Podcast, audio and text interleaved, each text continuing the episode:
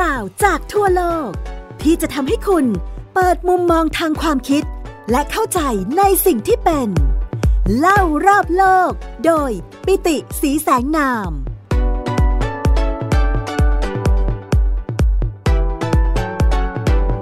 สวัสดีครับ คุณผู้ฟังที่รักทุกท่านกลับมาพบกับผมปิติสีแสงนาม และไทย PBS Podcast เล่ารอบโลกกันในตอนต่อมาแล้วนะครับ สำหรับตอนนี้นะครับก็จะเป็นอีกหนึ่งเพลงชาติของอาเซียนนะครับ แล้วก็เรียนรู้ประวัติศาสตร์ของอาเซียนประเทศต่างๆ ผ่านทางเพลงชาติของเขานะครับ โดยวันนี้เราจะพูดถึงเรื่องของประเทศเวียดนามนะครับ ต้องเข้าใจก่อนนะครับว่ารัฐชาติสมัยใหม่นะครับของเวียดนามเนี่ย จริง ๆ ก็เพิ่งเกิดขึ้นนะครับในช่วงของหลังสงครามโลกครั้งที่2นะครับในช่วงสงครามโลกครั้งที่2เนี่ยเวียดนามนะครับตกเป็นอาณานิคมนะครับซึ่งก็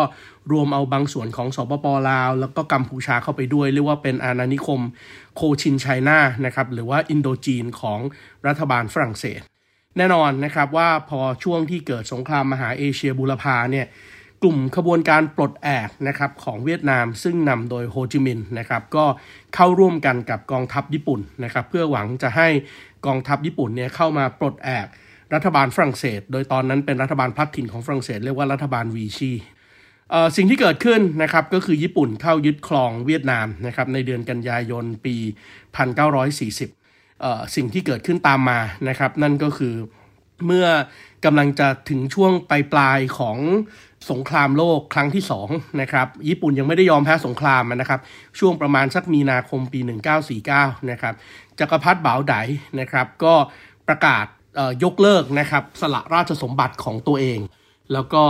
สนับสนุนคณะเวียดนามนะครับที่นำโดยโฮจิมินห์เพื่อที่จะปลดแอกญี่ปุ่นออกไปนะครับจนกระทั่งถึงเดือนสิงหาคมปี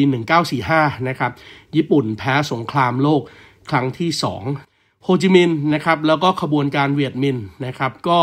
เข้าควบคุมดินแดนเวียดนามเกือบทั้งประเทศ แล้วก็ประกาศจัดตั้งสาธารณรัฐประชาธิปไตยเวียดนามขึ้นมา ในเดือนมิถุนายนปี 1946 แต่สิ่งที่เกิดขึ้นนะครับก็คือเอเวียดนามเองเนี่ยก็ไม่ยอมที่จะกลับเข้าสู่ความคือฝรั่งเศสเนี่ยพอหลังสงครามโลกที่ 2 ก็พยายามที่จะกลับเข้ามายึดครองดินแดนของเวียดนามอีกครั้งหนึ่งนะครับ ซึ่ง ขบวนการเวียดมินนะครับซึ่งก็เป็นกองทหารภายใต้การนำของโฮจิมินห์นะครับแล้วก็สถาปนาประเทศที่เรียกว่าสาธารณประชาธิปไตยเวียดนามนะครับหรือว่า Democratic Republic of Vietnam นะครับ DRV ขึ้นมาแล้วเนี่ยก็ต่อสู้ต่อสู้จนในที่สุดนะครับตัวของขบวนการเวียดมินนะครับแล้วก็พรรคคอมมิวนิสต์เวียดนามเนี่ย สามารถที่จะโจมตีฐานทัพที่ใหญ่ที่สุดของฝรั่งเศสนะครับที่เดียนเบียนฟูแตกนะครับในวันที่ 4 พฤษภาคมปี 1954 เพราะนั้นพอเดียนเบียนฟูแตกนะครับกองทัพฝรั่งเศสไม่มีอำนาจเพียงพอนะครับที่จะควบคุมเวียดนามได้ สิ่งที่เกิดขึ้นก็คือโฮจิมินห์นะครับภายใต้การสนับสนุนของกษัตริย์เบาดายเองเนี่ยก็พยายามที่จะสถาปนาประเทศ แต่ว่าฝรั่งเศสที่แพ้ออกไปก็ไม่ยอมนะครับ โดยฝรั่งเศสหันไปคุยกับสหรัฐอเมริกาแล้วก็อังกฤษ เพราะนั้นอังกฤษกับอเมริกาก็เข้ามาช่วยสนับสนุนฝรั่งเศสในการที่จะต่อสู้กับเวียดมินทำให้เกิดสิ่งที่เรียกว่าสงครามอินโดจีนขึ้นมา สงครามอินโดจีนครั้งนี้เนี่ยนะครับเเราเรียกการต่อสู้ตลอดตั้งแต่ 1945 ถึง 1955 ที่ฝรั่งเศสแพ้เนี่ยนะครับว่าเป็นสงครามอินโดจีนครั้งที่ 1 แต่ถึงแม้ว่าฝรั่งเศสจะแพ้ไปแล้วนะครับ สิ่งที่เกิดขึ้นก็คือทุกคนกำลังตกใจนะครับในค่ายที่เรียกตัวเองว่าโลกเสรีนะครับที่นิยมระบบทุนนิยม ประชาธิปไตยที่นำโดยสหรัฐอเมริกาฝรั่งเศส แล้วก็อังกฤษเนี่ยก็มองว่าจริง ๆ แล้วโฮจิมินห์เองเนี่ยนะครับมีอุดมการณ์แบบสังคมนิยมคอมมิวนิสต์แล้วก็ได้รับการสนับสนุนณเวลานั้นจากทั้งจีนแผ่นดินใหญ่นะครับที่เพิ่งสถาปนา People's Republic of China ในปี 1949 แล้วก็สหภาพโซเวียต เพราะฉะนั้นในการเซ็นสัญญาสงบศึก หลังจากที่ฝรั่งเศสแพ้ที่เดียนเบียนฟูนะครับเดือนกรกฎาคมปี 1954 ฝรั่งเศสแล้วก็เวียดมินเนี่ยก็เลยเปิดฉากการเจรจากันนะครับเรียกว่าการประชุมเจนีวาปี 1954ทำให้เวียดนามเนี่ยถูกแบ่งออกเป็นการชั่วคราวที่เส้นขนานที่ 17 องศาเหนือ เวียดนามที่เป็น เราเรียกว่าเป็นสาธารณรัฐประชาธิปไตยเวียดนามนะครับหรือว่าเวียดนามที่สนับสนุนโดยเวียดมินนะครับแล้วก็โฮจิมินห์เนี่ยนะครับพรรคคอมมิวนิสต์เวียดนามเนี่ยก็ปกครองดูแลพื้นที่ทางเหนือนะครับ ในขณะที่พื้นที่ทางตอนใต้ก็สถาปนาขึ้นมาเป็นรัฐใหม่นะครับ เรียกว่าสาธารณรัฐเวียดนามนะครับหรือว่า Republic of Vietnam หรือที่เราเรียกกันว่าเป็นเวียดนามใต้ เวียดนามใต้เองนะครับก็ถูกก่อตั้งขึ้นนะครับ เพื่อที่จะ เป็นคล้ายๆการยันไม่ให้เวียดนามเหนือที่นำโดยสังคมนิยมคอมมิวนิสต์เนี่ยสามารถขยายอิทธิพลเข้ามาในในพื้นที่ที่ก็เพิ่งตั้งเป็นประเทศใหม่ด้วยนะครับ นั่นก็คือพระราชาณาจักรลาว แล้วก็พระราชาณาจักรกัมพูชา เพราะนั้นสิ่งที่เกิดขึ้นนะครับก็คือฝรั่งเศสอังกฤษ แล้วก็โดยเฉพาะสหรัฐอเมริกาเองเนี่ยก็ควบคุมพื้นที่ทางตอนใต้ แล้วก็อุปโลกนายก รัฐมนตรีขึ้นมานะครับเป็นโนมินีนะครับโดยคนที่เป็นบงการอยู่ข้างหลังเนี่ยก็คือสหรัฐอเมริกานายรัฐมนตรีคนนี้เนี่ยชื่อว่าคนไทยจะนิยมเรียกกันว่าโงดิงเดียมนะครับแต่ว่าจริงๆแล้วถ้าออกเสียงแบบเวียดนามเนี่ยต้องออกว่าโงดินเสียม โงดินเสียมเนี่ยนะครับก็ขึ้นมาเป็นนายกรัฐมนตรีนะครับแล้วก็แน่นอนนะครับเริ่มต้นสถาปนารัฐใหม่ขึ้นมา แต่แน่นอนนะครับรัฐใหม่ที่สร้างขึ้นมาเนี่ย ก็ถือว่าเป็นรัฐใหม่ที่เป็นหุ่นเชิดอะแล้วก็อยู่ได้โดยการที่สหรัฐอเมริกาต้องให้งบประมาณสนับสนุนนะครับ ในช่วงนั้นเนี่ยก็สนับสนุนรัฐบาลเวียดนามนะครับอย่างยิ่งนะครับ แต่ว่าโงดิงเซียมเองนะครับก็มีปัญหานะครับ เพราะว่ามีการใช้วิธีคิดแบบคริสต์ศาสนาหัวรุนแรงนะครับ ในการที่จะกำจัดชาวพุทธนะครับกำจัดชาว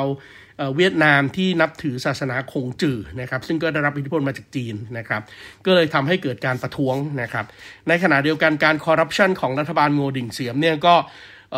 รุนแรงเลวร้ายมากกว่ารัฐไหนๆในโลกแห่งหนึ่งด้วยนะครับเพราะนั้นสิ่งที่เกิดขึ้นนะครับก็คือรัฐบาลเวียดนามใต้เองเนี่ยก็ไม่ค่อยได้มีเขาเรียกว่าเสถียรภาพมากนักพอถึงปี 1960 เนี่ยนะครับ พันเอกเหวียนจันทีนะครับก็ยึดอำนาจโงดินเสียมนะครับแล้วก็ผลก็คือสิ่งที่เกิดขึ้นก็คือไม่สามารถทำสำเร็จนะครับ เพราะว่าคนที่เบื่อเบื่อโงดินเสียมเนี่ยมองว่าเอ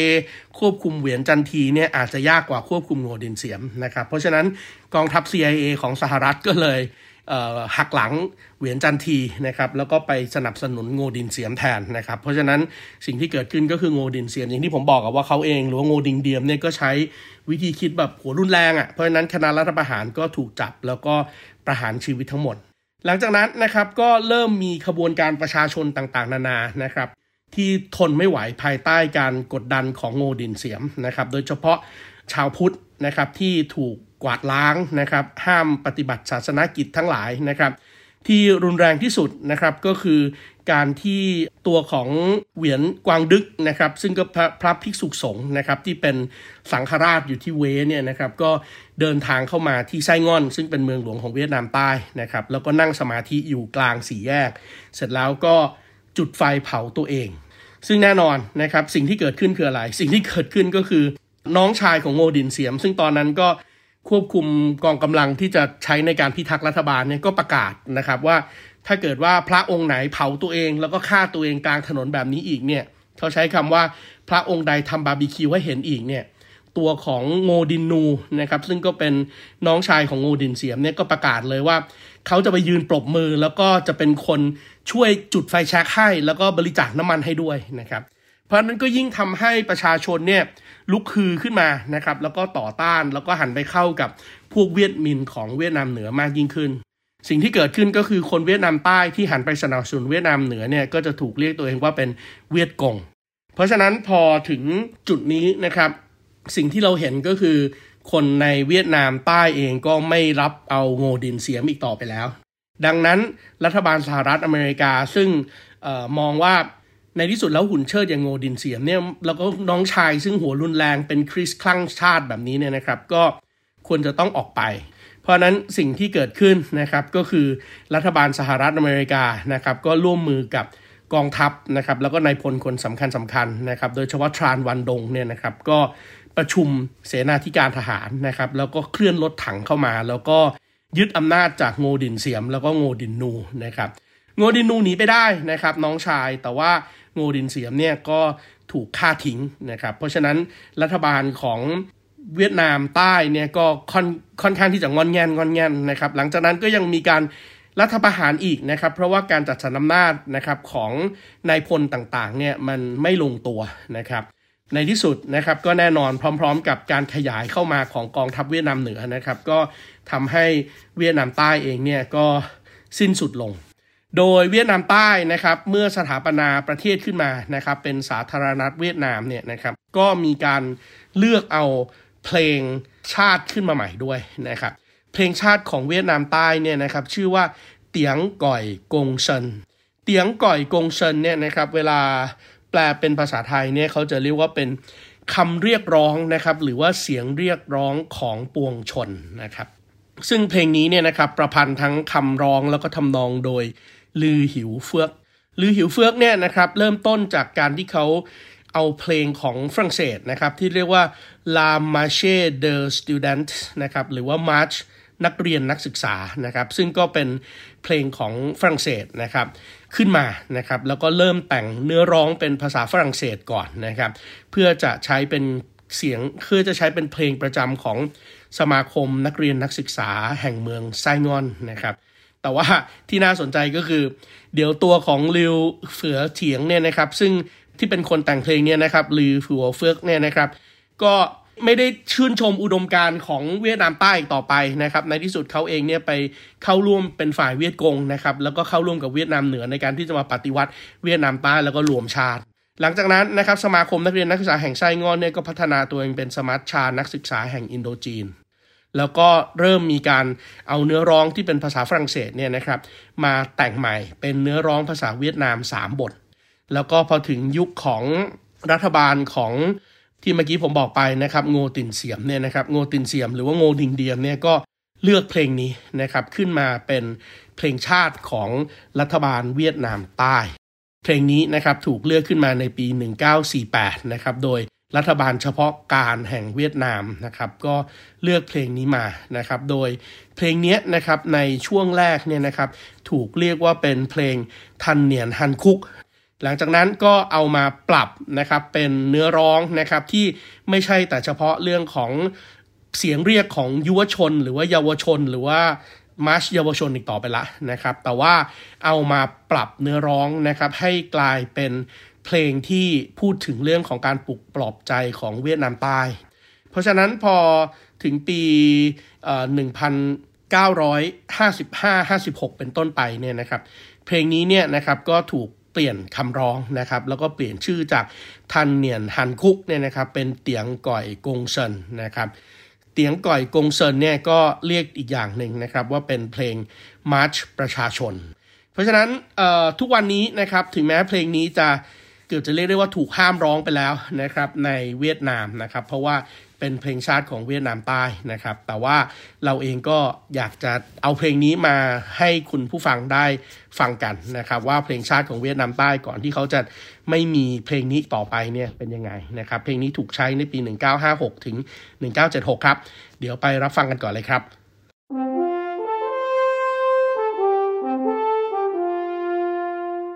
ในก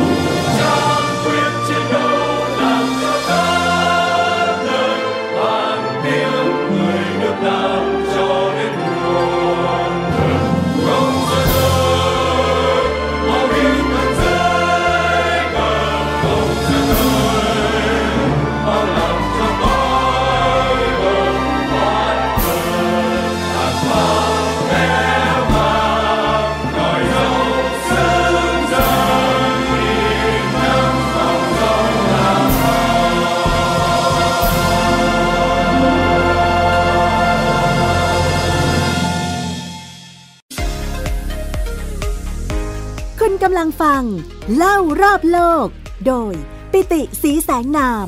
ทางไทย PBS Podcast ที่ได้รับฟังจบลงไปนั้นนะครับ เป็นเพลงเสียงเรียกถึงยุวชนนะครับหรือว่าเสียงเรียกของยุวชนนะครับมาร์ชประชาชนที่เป็นเพลงชาติของรัฐบาลเวียดนามใต้นะครับสาธารณรัฐเวียดนามคำแปลของคำนี้ก็เป็นเช่นนี้ครับ เยาวชนเวียดนามเอ่ย จงลุกขึ้นตามที่แผ่นดินเรียกร้อง ด้วยใจเด็ดเดี่ยวสู่หนทางที่จดจำเอาไว้ ประวัติศาสตร์นับพันปีจากพี่น้องทางเหนือสู่ทางใต้ ขอให้เราสามัคคีกันด้วยหัวใจที่อ่อนเยาว์และบริสุทธิ์ เลือดที่ร้อนลนของเราโดยไม่หวาดเกรง จงมุ่งมั่นในความพยายาม ไม่มีอันตรายหรืออุปสรรคใดที่จะฉุดรั้งเราไว้ได้ แม้จะทุกทรมานนับพันครั้ง ความกล้าของเราก็ไม่หวั่นไหว บนเส้นทางใหม่นี้ดวงตาของเรา โอบกอด ขอบฟ้า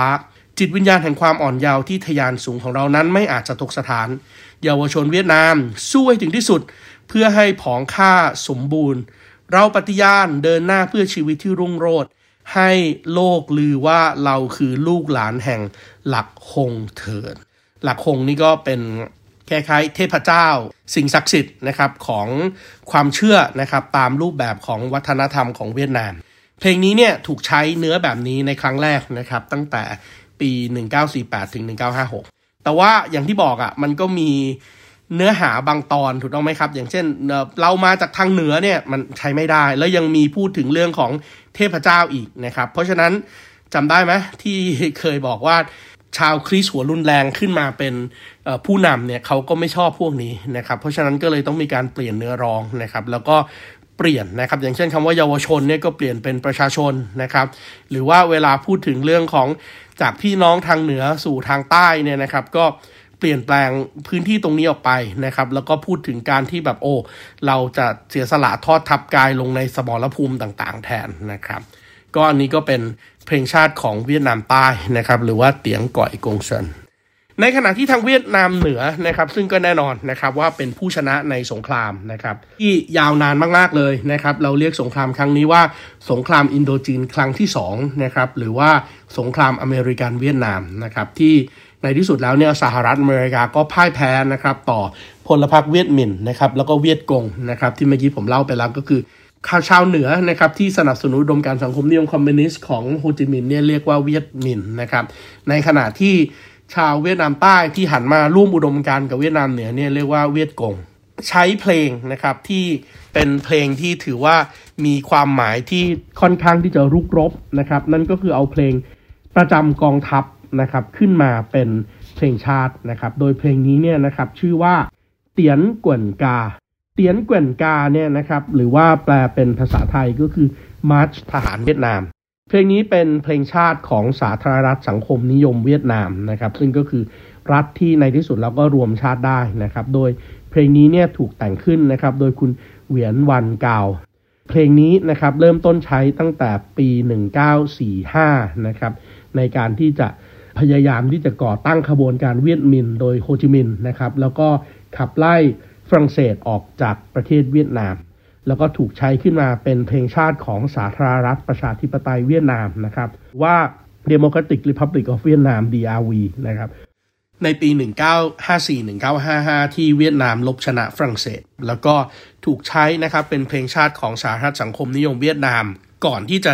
รวมชาติได้นะครับในปี 1975 เพลงนี้เองเนี่ยในตอนแรกเนี่ยเนื้อหาก็จะรุกรบมากนะครับ เนื้อหาของเพลงชาติเวียดนามที่ปัจจุบันนี้นะครับเราเรียกว่าเตียนแกวนกาเนี่ยก็มีการเปลี่ยนแปลงไปด้วยนะครับ ผมขออนุญาตเอาเนื้อความที่ถอดเป็นภาษาไทยของเวอร์ชั่นแรกมาเล่าให้ฟังก่อน ทหารเวียดนามทั้งหลายลุกไปข้างหน้า ด้วยใจเด็ดเดี่ยวในการพิทักษ์มาตุภูมิ เสียงฝีเท้าที่เร่งเร้าดังก้องทั่วท้องถนนอันยาวไกลและธุรกันดาร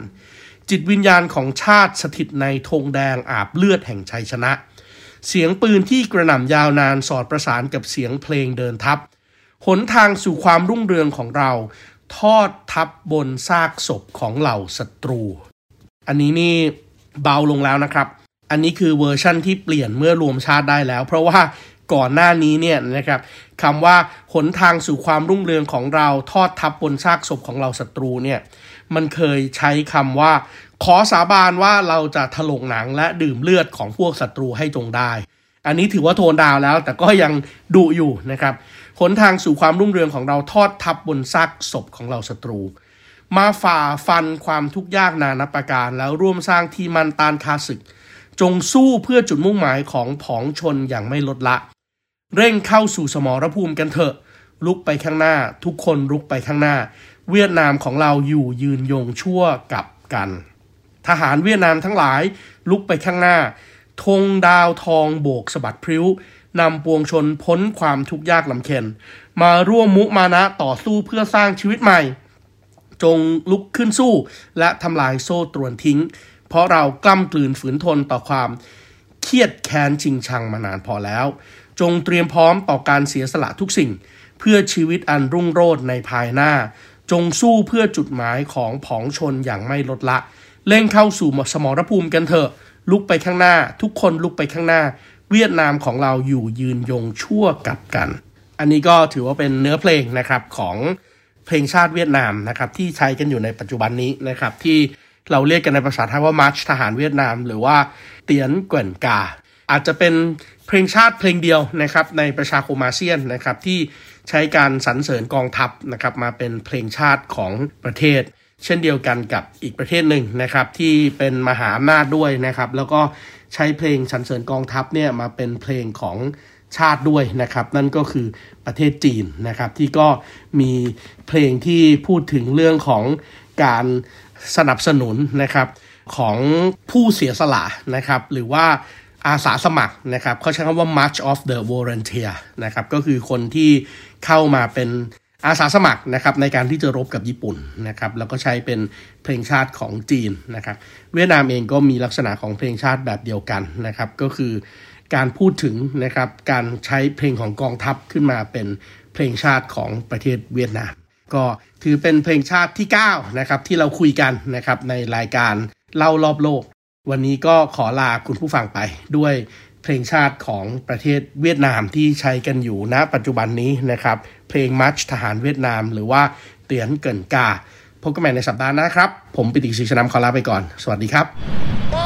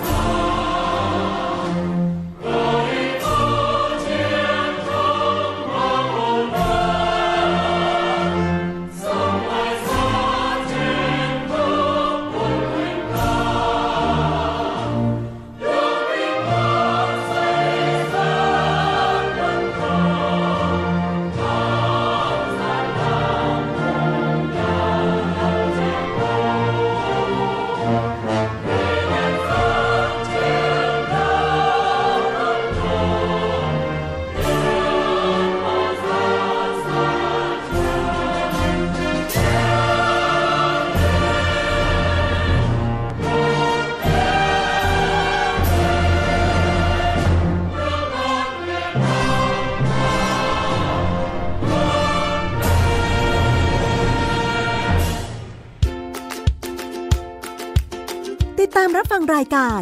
เล่ารอบโลก ได้ทางเว็บไซต์และแอปพลิเคชันไทย PBS Podcast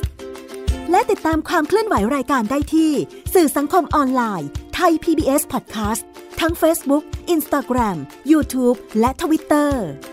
Thai PBS Podcast View the world via the voice